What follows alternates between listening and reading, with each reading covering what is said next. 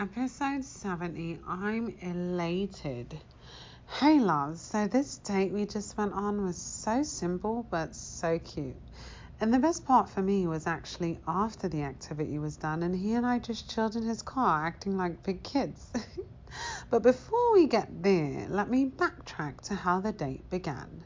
I finished work pretty early and head to the city. I knew I'd be early, so I planned to do another practice test for my CPT.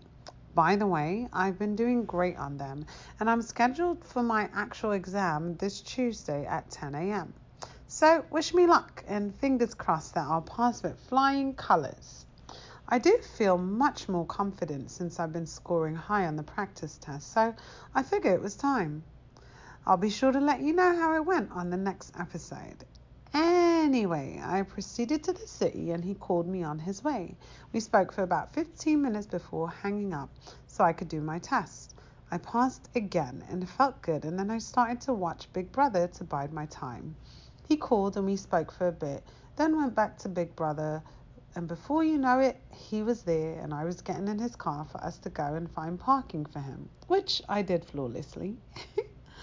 I had seen the signs allowed us to park there for free when in the car, but with the city you can never be too sure. So we went to check and make sure that we could park where we had. We were parked in a correct spot, so upon walking back to the car, I asked him what my surprise was.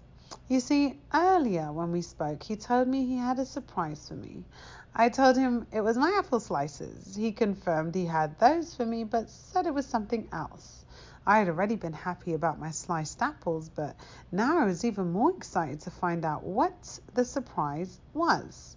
Hence why, as soon as he got there, I was asking him what it was. And now, again, as we walked back to his car, I asked him. He decided to give it to me, and I couldn't be happier. It was my own personalized engraved gold card. I loved it. His title, his badge number, and everything. It was perfect. I couldn't stop smiling because I know how special this was to him. He only got four, one for four other people his mother, brother, and two best friends. So for him to do that for me made me feel beyond special and as if it was a promise ring.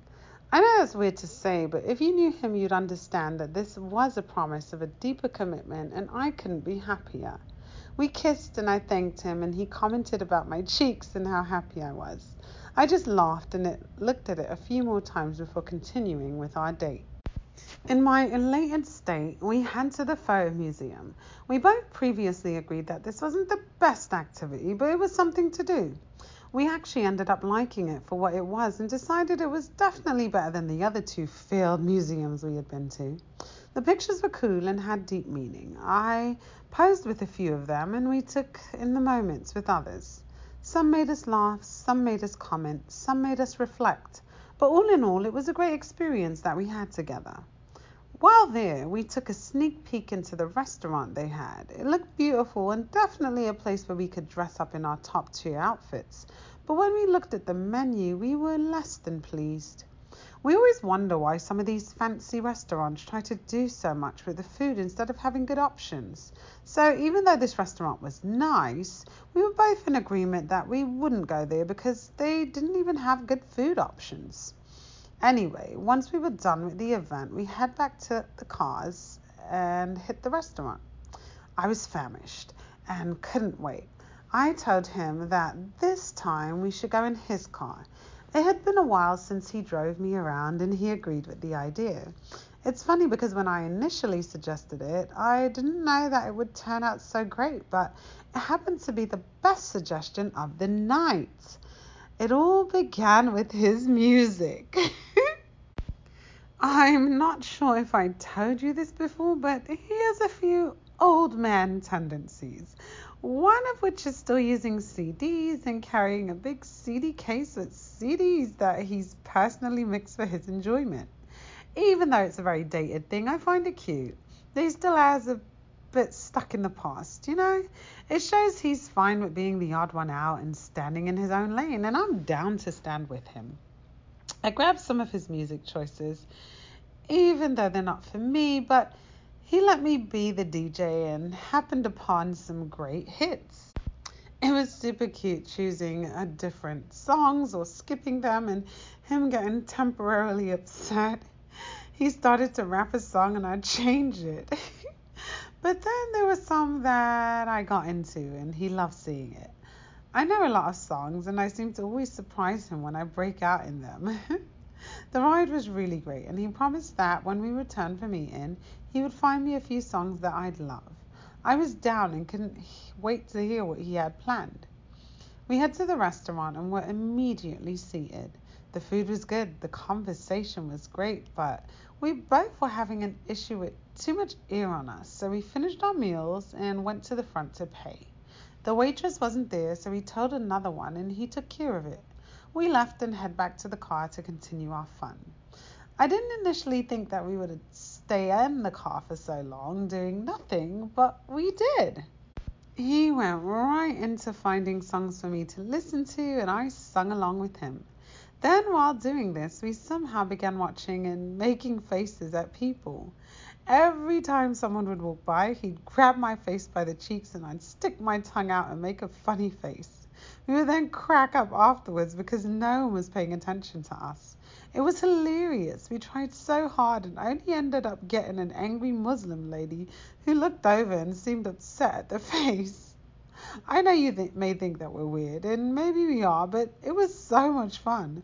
With us, Nothing is ever planned when it comes to these funny, crazy things, but they end up being so awesome.